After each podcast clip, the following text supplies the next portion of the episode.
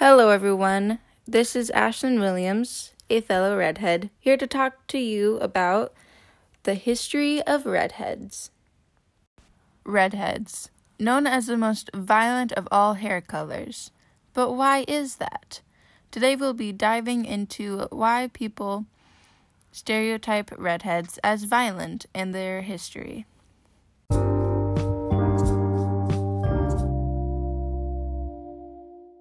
It's said that red hair came from Vikings when it brought to Europe, which, if you ask me, is pretty cool.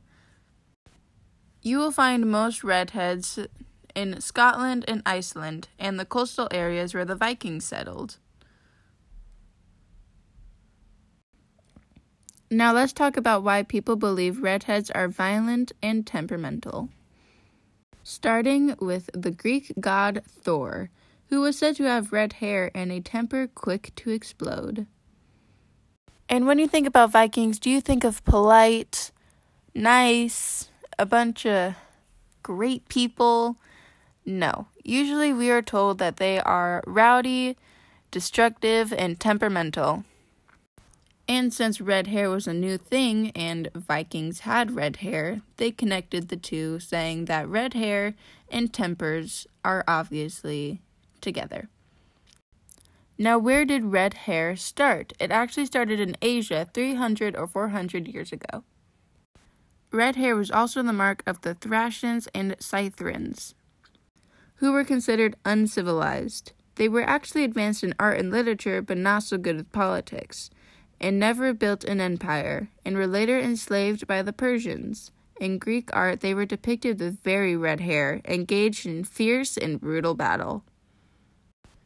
At the time, Rome decided to expand north and came in conflict with the Rudi Siletes, who were descendants from Viking raiders and were the most vicious residents they'd seen yet, which further connected material strength and red hair. Sometimes people would even rewrite history and give people with a violent past red hair.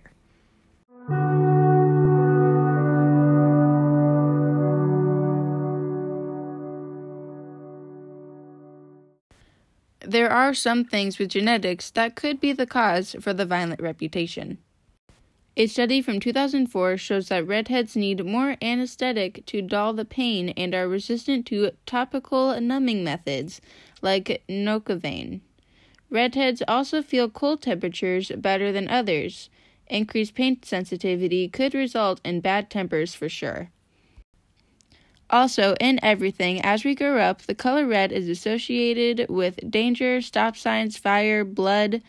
When you see red, our brain says stay away, and scientists are finding out that might be hardwired in the brains of wild animals as well. A 2011 study on rhesus monkeys had workers with different colored hats blue, green, and red.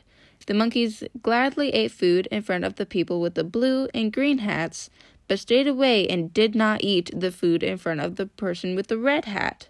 So the color also triggers their brain as well. It's also said that redheads are more likely to get stung by bees, which the reason is still unknown.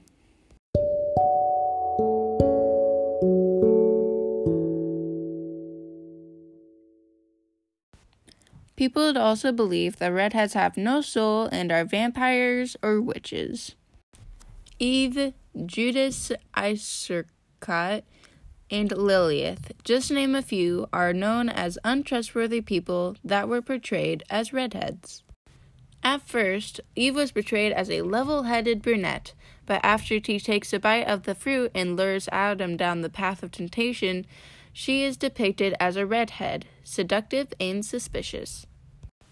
Then there's also Judas Iscariot, known for betraying Christ and being a redhead, fueling the stereotype that gingers are deceitful.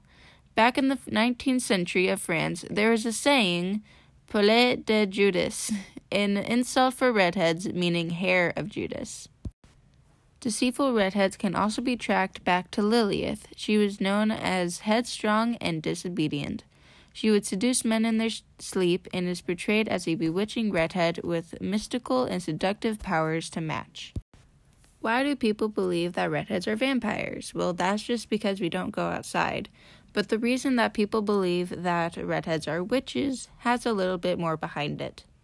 For starters, people would believe redheads are seductive and suspicious, and also believed that witches were driven by lust. So people connected the two dots and led to women with red hair being associated with witchcraft and sorcery. Another theory is redheads feel pain differently, and witches weren't as susceptible to pain, again putting two and two together, which led to a little under 100,000 women being burned, drowned, or tortured and murdered in the 1400s to 1600s during the witch trials. Again, the color red doesn't have the best reputation. It obviously is a clear link to the devil and satanic practices, just because it's red and so is hell, apparently. During the Spanish Inquisition, red hair was seen as the barrier fires from hell. A lot were branded and burned to death. And also, red is the color of blood. Now that you see what kind of hate redheads were getting from non redheads, can you really blame what redheads being so tempered? So, if you have a ginger friend, go give them a hug, show them some love, and don't tar- participate on November 20th, which is Cake a Ginger Day. I hope you enjoyed the podcast, learned something new, thought it was interesting, and I'm signing out. Goodbye.